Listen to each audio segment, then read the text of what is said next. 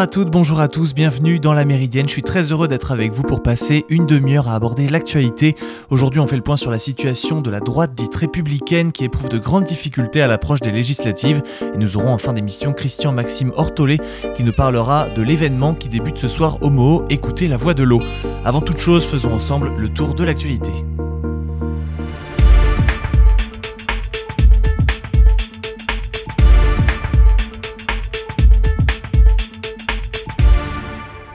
Ce week-end, pour la première fois en deux mois de siège, une centaine de civils réfugiés dans l'immense aciérie euh, d'Azovtal à Mariupol ont pu être évacués grâce à un convoi humanitaire. Mais ce matin, à Zaporozhia, à 200 km au nord-ouest, un parking transformé en point d'accueil pour les réfugiés avec deux 4x4 blindés de l'UNICEF et autres véhicules d'ONG internationales n'a vu arriver aucun convoi venant de Mariupol. Plus de 200 civils sont encore retranchés dans cette usine à Mariupol avec des combattants ukrainiens qui tiennent cette dernière euh, poche de résistance c'est le maire de la ville qui le fait savoir, Vadim Boychenko.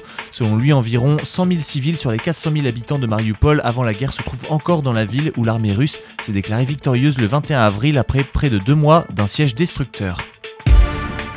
L'agent au pouvoir au Mali a mis en exécution une menace qu'elle brandissait depuis des mois. Elle a annoncé hier, hier soir rompre les accords de défense avec la France et ses partenaires européens.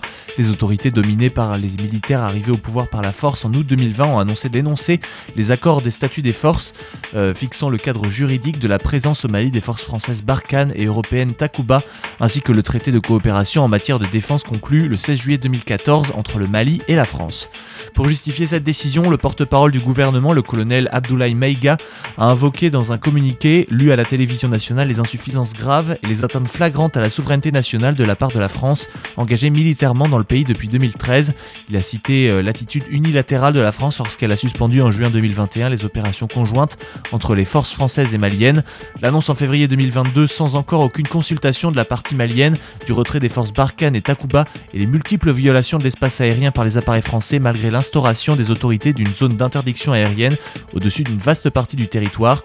Les rapports se sont dégradés entre Bamako et Paris après le second coup d'État mené par les colonels en mai 2021 contre le président et un Premier ministre qu'ils avaient eux-mêmes installé, puis la révocation par les colonels de leur engagement à rendre le pouvoir aux civils en février 2022.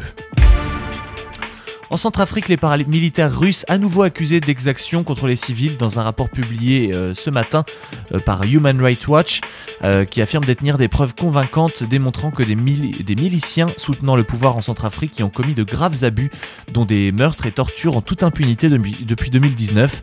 Ce pays, l'un des plus pauvres au monde, est le théâtre depuis 2013 d'une guerre civile très meurtrière au début mais qui a considérablement baissé d'intensité depuis 2018. Le président Faustin Archange Touadéra a toutefois appelé fin 2020 à Moscou à la rescousse euh, pour une armée faible et démunie pour repousser une offensive rebelle qui menaçait euh, Bangui et le régime. Des centaines de paramilitaires russes, des mercenaires de la compagnie privée de sécurité Wagner selon l'ONU et des capitales occidentales ont été envoyés en renfort de centaines d'autres qui soutenaient le régime déjà depuis 2018. Grâce à eux, des groupes armés rebelles ou simples prédateurs ont été repoussés d'une majorité des deux tiers du territoire euh, qu'ils occupaient encore en 2020. Mais l'ONU, l'Union Européenne et des pays comme la France notamment accusent les mercenaires de Wagner de commettre des crimes et exactions contre les civils et le pouvoir d'Archange Touadéra de les laisser piller les ressources du pays en échange de leur soutien militaire. Sollicité par Human Rights Watch et sur les accusations du rapport, ni le gouvernement centrafricain ni le ministère russe des Affaires étrangères n'ont donné suite, selon l'ONG. Moscou affirme systématiquement que les paramilitaires russes sont des instructeurs militaires non armés chargés d'entraîner les soldats centrafricains. Le droit à l'avortement est de plus que jamais menacé aux États-Unis. La Cour suprême américaine s'apprêterait à l'annuler, euh, annuler l'arrêt euh, Roe euh, v. Wade, dans lequel elle a reconnu le droit à l'avortement et a assuré hier le journal Politico qui s'appuie sur une fuite inédite de documents. Le quotidien déclare s'être procuré l'avant-projet d'une décision majoritaire rédigée par le juge conservateur Suamel Alito et datée du 10 février qui doit encore faire l'objet de négociations jusqu'à sa publication avant le 30 juin. L'arrêt Roe v. Wade, qui en 1973 a estimé que la Constitution américaine protégeait le droit des femmes à l'interruption volontaire de grossesse était totalement infondée depuis le début, est-il écrit dans cette proposition de texte? Cette fuite a envoyé une onde de choc à travers le pays. Si cette conclusion est bien retenue par la Haute Cour, les États-Unis reviendront à la situation en vigueur avant 73, quand chaque État libre d'interdire ou d'autoriser les avortements. Euh, compte tenu des importantes fractures géographiques et politiques sur le sujet, une moitié des États, surtout dans le sud et le centre conservateur, devraient rapidement bannir la procédure sur leur sol. Plusieurs élus démocrates dont la sénatrice du Minnesota Amy euh, Klobuchar, ont estimé que cette fuite confirmait l'urgence d'inscrire le droit à l'avortement dans la loi. La Cour suprême a été profondément remaniée par Donald Trump qui, en 5 ans, y a fait entrer 3 magistrats solidifiant sa majorité conservatrice, 6 juges sur 9. Bientôt une alliance entre le PCF et LFI. Les discussions viennent euh, en tout cas de passer une étape importante. L'exécutif national du Parti communiste vient de valider le projet, le projet d'accord avec les Insoumis. C'est ce qu'a déclaré le négociateur communiste Igor Zamichey sur Twitter euh, ce matin. Le projet sera soumis au Conseil national du parti à 15h. Le PCF pourrait ainsi rejoindre Europe Écologie Les Verts et Génération dans la nouvelle Union populaire écologique et sociale. Le PS assure qu'il est à quelques pas d'un accord historique avec LFI. Quant à lui, Pierre Jouvet, le chef des négociateurs socialistes, a déclaré sur Europe 1 qu'il restait quelques réglages et a assuré que les socialistes seront respectés. Vous écoutez La Méridienne sur Radio Phoenix. Après leur déroute historique à l'élection présidentielle de 2022, les républicains prônent officiellement l'indépendance de leur parti en vue des législatives des 12 et 19 juin. Officieusement, ils tentent surtout de colmater les fuites d'un navire qui prend l'eau de toutes parts, pris en étau entre la République en marche et Horizon, le parti d'Édouard Philippe.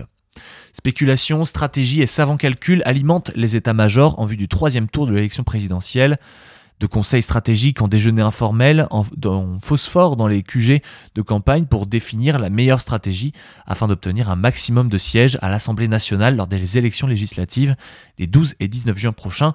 On tente modestement d'éviter un nouveau naufrage à l'instar des républicains fragilisés par leur cuisante défaite à la présidentielle avec 4,78% des voix. Officiellement, chez les Républicains, le message est très clair.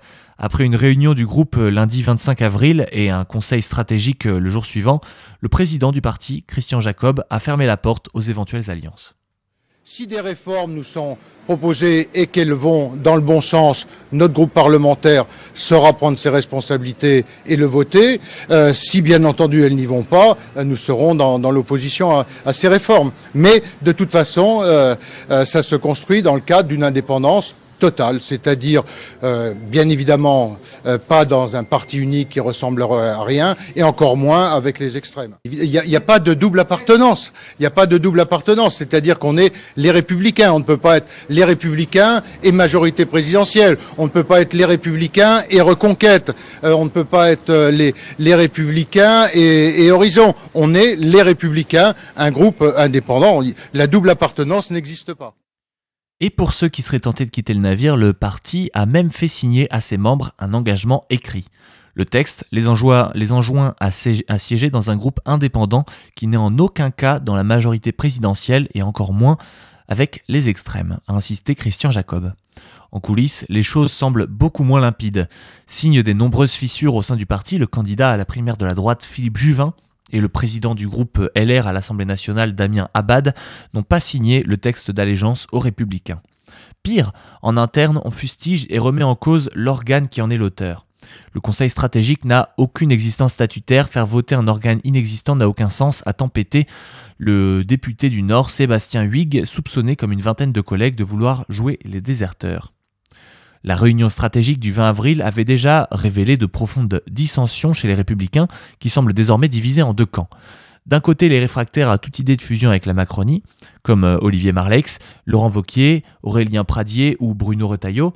De l'autre, les partisans d'un ralliement au président réélu, euh, dessein, soutenu bien sûr par Nicolas Sarkozy, parmi lesquels on compte Jean-François Copé, Daniel Fasquelle, Damien Abad ou encore Philippe Juvin, comme je le disais tout à l'heure des têtes d'affiche auxquelles s'ajoutent des présidents de région comme euh, Jean Rotner ou Christelle euh, Morancé, ainsi que des maires comme ceux du Touquet et de Saint-Étienne, Daniel Fasquelle et Gaël Perdrio. Depuis, en coulisses ou sous les projecteurs des réseaux sociaux, les esprits s'échauffent sur la stratégie à venir. Le trésorier de LR, Daniel Fasquelle, avait plaidé après la victoire d'Emmanuel Macron pour un soutien exigeant et attentif au président réélu au regard des mesures qu'il faudra prendre pour que la France se redresse afin de rassembler le pays dans un projet ambitieux, dit-il. Ce soutien, d'après lui, n'est pas un ralliement, mais marque une volonté d'agir dans le dialogue avec le président de la République, a corrigé Daniel Fasquelle. Rectification inutile, les premières flèches partant de son propre camp. S'il reste un peu d'énergie à Daniel Fasquelle, il pourra devenir trésorier du comité de la Lèche à Emmanuel Macron, décoche le premier sur Twitter Aurélien Pradier, le numéro 3 de LR. S'il reste un peu de courage à Aurélien Pradier, qu'il m'appelle plutôt que de m'insulter sur les réseaux sociaux, riposte le maire du Touquet. Euh, réponse du secrétaire général de LR, non, pas envie, désolé, ambiance. Ménager les uns les autres, euh, les ménager les uns, rassurer les autres, pardon, éviter à tout prix qu'Emmanuel Macron, en quête de nouveaux noms pour former son nouveau gouvernement, qui doit être dévoilé dans les prochains jours, ne vienne une fois de plus se servir dans les rangs des républicains. De nombreux noms du parti de droite circulent dans les couloirs des formations politiques pour prendre la tête de Matignon, dont ceux de Christelle Morancé, présidente Les Républicains de la région Centre-Val de Loire, et de l'ancienne ministre LR Catherine Vautrin. Vautrin. D'autres patronymes sont également cités pour entrer au gouvernement, comme celui de Damien Abad, l'actuel patron des députés LR à l'Assemblée, une prise de guerre qui pourrait coûter très cher aux républicains. En quittant le navire, ce ténor du parti pourrait entraîner dans son sillage une dizaine d'autres députés désireux de passer de l'opposition à la majorité. Il faut dire que les sondages très favorables à la majorité présidentielle n'invitent pas à la fidélité. Toutes les enquêtes donnent une majorité absolue à la République en marche qui bénéficie mécaniquement d'un effet de souffle généré par la victoire à la présidentielle. Et chez les républicains, tout le monde le sait, avec un score de moins de 5% à la présidentielle, il sera difficile de faire le plein à l'Assemblée nationale. Dans ce contexte incertain, donc, une poignée de députés ont d'ores et déjà prévenu qu'ils renonçaient à briguer une investiture comme le directeur de campagne de Valérie Pécresse, Patrick Stefanini, qui a refusé de se présenter dans une circonscription dans les Yvelines qui lui était pourtant réservée. 18 députés auraient également décidé de faire défection. Même si désormais il ne rase pas sa barbe devenue blanche, Édouard Philippe pense certainement certains matins à l'élection présidentielle de 2027. L'ancien Premier ministre, qui a donc besoin d'exister politiquement pendant 5 ans, compte bien lui aussi disposer d'un groupe à l'Assemblée nationale. Juste avant le second tour, Édouard Philippe avait d'ailleurs assuré dans la presse que son parti prendrait toute sa place dans la majorité. Mais il semble que les accords avec la majorité présidentielle se fassent attendre. Sans aucun contact avec la République en marche, le chef du nouveau parti s'est dit surpris de ne pas avoir davantage de discussions. En arrière-plan, le, fait est que demeurent des tensions récurrentes entre Édouard Philippe et Emmanuel Macron. Je vous propose à ce sujet d'écouter les informations très récentes d'Europe 1. Alors à l'Elysée, les tractations vont bon train entre le remaniement et les législatives à venir, et un visiteur du soir décrit un Emmanuel Macron très agité, notamment lorsqu'il s'agit d'évoquer le sort réservé à Édouard Philippe. Aucune circonscription pour Horizon, ce sont des cons, rétorque en privé le président à l'un de ses proches qui l'interroge sur les investitures pour le parti de l'ex-premier ministre. Il me doit tout et il pense qu'on est égaux. Il a fumé les vapeurs du port du Havre, interroge-t-il ironiquement. Emmanuel Macron estime tout simplement qu'il n'a de compte à rendre à personne. Peut-être ça, la nouvelle méthode. Édouard Philippe, qui semble au contraire lui avoir gardé la tête froide, n'exclut pas de placer ses députés dans les circonscriptions où la République en marche est déjà présente. Il dit, euh, il fait savoir euh, d'un ton assez vengeur, je ne suis jamais tenu par un deal que je n'ai pas passé. C'est ce qu'il indique lors d'un bureau politique au Havre.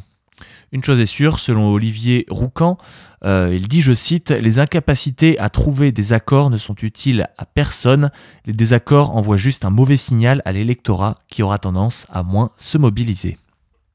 Après ce point donc sur la situation à droite de l'échiquier politique, on va maintenant faire une courte pause dans cette émission avec Millennium de Toro Imoy. On se retrouve juste après dans la Méridienne.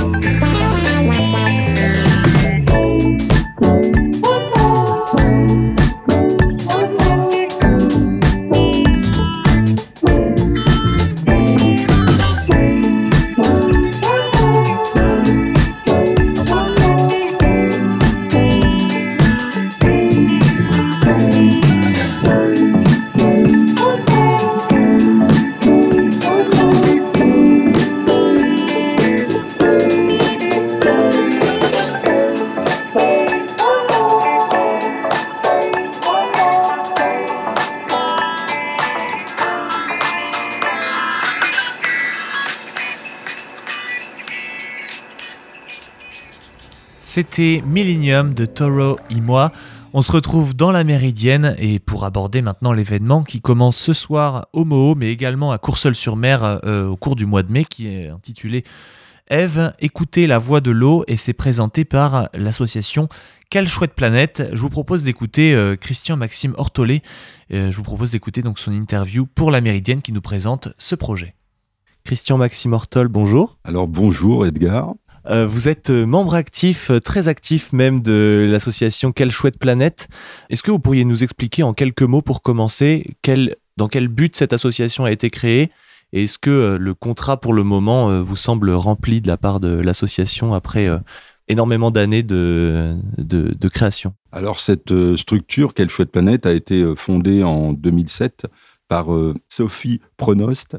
Et elle avait autour d'elle des gens aussi assez, dynamiques dans le domaine de, de l'environnement, notamment Sébastien Bergin, et entre autres personnes. Et cette association a été créée à Courseul-sur-Mer. Et euh, j'ai eu la chance de rencontrer Sophie Pronost euh, euh, quand je travaillais à la centrifugeuse. Et elle, était, elle, avait envie de relancer son, cette association, et notamment aussi un livret qu'elle avait conçu avec d'autres personnes. et donc, ben, je lui ai donné un coup de main. Pour, ben, pour relancer l'histoire. Et donc, elle a passé la, la présidence à, à, deux autres personnes qui, pour une, étaient déjà à l'origine en 2016 déjà dans, dans le conseil d'administration de l'association, c'est euh, Thierry Bazin. Et Thierry Bazin, ben, c'est un, une personne de réseau, on va dire, euh, euh en Normandie. Vraiment, j'ai eu la chance de croiser ce, ce, cette personne euh, très riche dans tous les domaines, quoi. autant dans le faire par rapport à ce, ce lien qu'il a avec la terre et la nature et, et, et l'humain, vraiment. C'est vraiment un, un humaniste, quoi, comme on, en connaît très peu, quoi. J'ai eu la chance de croiser Pierre Rabhi. Euh, je le compare, à, moi, en, Normandie, à, ce Pierre Rabhi euh, normand, quoi. Et euh, bah, j'ai aussi eu la chance de croiser une, une femme, notamment, qui, elle, est plus dans le domaine du, bien-être, praticienne bien-être, et, et, qui, en fait, ont accepté de, reprendre la, présidence et la coprésidence de l'association et, donc, et donc de valoriser par, euh, par leur caution euh, professionnelle et, euh, on va dire, oui, leurs compétences, le fait que ce programme est, un programme très sérieux et qu'on voudrait vraiment amplifier parce qu'il il, est d'intérêt général de santé publique pour nous.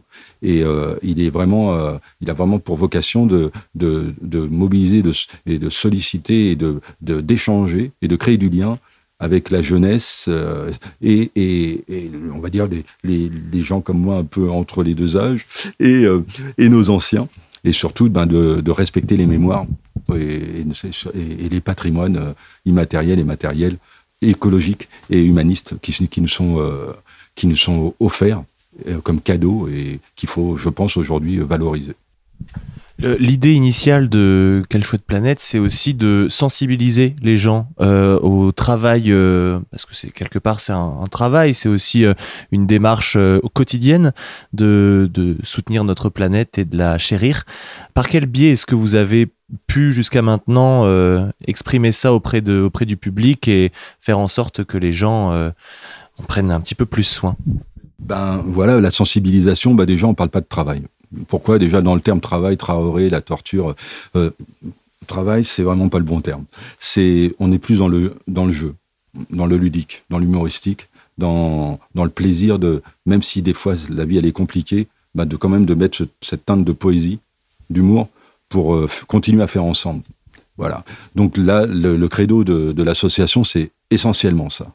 C'est-à-dire que comment on trouvait des, des expositions, trouver des, des, artistes, trouver des, des, endroits, des lieux, euh, des jeux, des, créations qui, qui, mis bout, à bout, permettent soit d'en créer d'autres ou soit de participer à, cette joie de, de voir euh, des choses qui peuvent même être graves. Hein. Euh, comme là, on parle du réchauffement climatique, ben là, on, moi, je trouve qu'il y a une exposition qui, j'ai trouvé que cette exposition Debout les vaches, la mer monte, reflétait carrément euh, l'état d'esprit de, de l'association, ce côté décalé, euh, humoristique, pour parler de quelque chose qui est aujourd'hui très grave. Et euh, ben aujourd'hui, ben on, la communique aussi au travers de, de, ce programme Écoute la voix de l'eau, ben, auprès des, jeunes, auprès des, moins jeunes, pour les sensibiliser de notre manière euh, à, l'environnement. Alors justement, vous avez commencé à l'évoquer, il y a le programme euh, Écoute la voix de l'eau qui, euh, bah, qui approche, c'est ce mardi à 19h donc au MO à Caen. Est-ce que vous pourriez nous présenter en quelques mots quel sera le programme de, de cette édition et comment, comment est-ce que ça va s'articuler? Ce que je voulais aussi rajouter par rapport à ce programme, bah, c'est que déjà il est parrainé par, par des personnes qui ont fait confiance à, à notre association. Euh, on va dire ce programme est très jeune, oui, mais il a eu la chance d'être parrainé par euh, Benoît Léniel. On ne le présente plus. C'est le monsieur du GIEC normand, c'est le président, coprésident du GIEC normand, vice-président de l'Université de Rouen. Et euh, on a eu la chance de l'avoir l'année dernière pour la première édition de Écoute la voix de l'eau. Et, donc, monsieur Benoît Léniel est venu clôturer notre quinzaine qu'on avait faite au centre Juno Beach. Et euh, ça a été un moment euh, juste magnifique. Il a échangé avec les porteurs de projets éco-responsables, certains porteurs de projets éco-responsables normands. Et, on a eu la chance aussi d'avoir ce jour-là, parce que j'avais du mal à l'avoir, Gilles-Éric Serralini. On a eu la chance d'avoir Monsieur OGM. Donc, ben voilà, quoi, on, va faire donc cette édition au MOO. Euh, qui va en fait être une édition qui va valoriser l'exposition euh, euh, de Boulet-Vache la mer monte, qui va valoriser certains projets, notamment de, du CESI, de l'école d'ingénieurs Campus 2, voilà.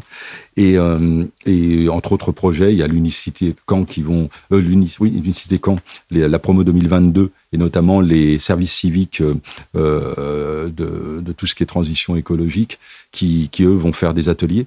Donc, euh, atelier fresque du climat, atelier agir et subir. Euh, ils vont faire des ateliers créatifs aussi.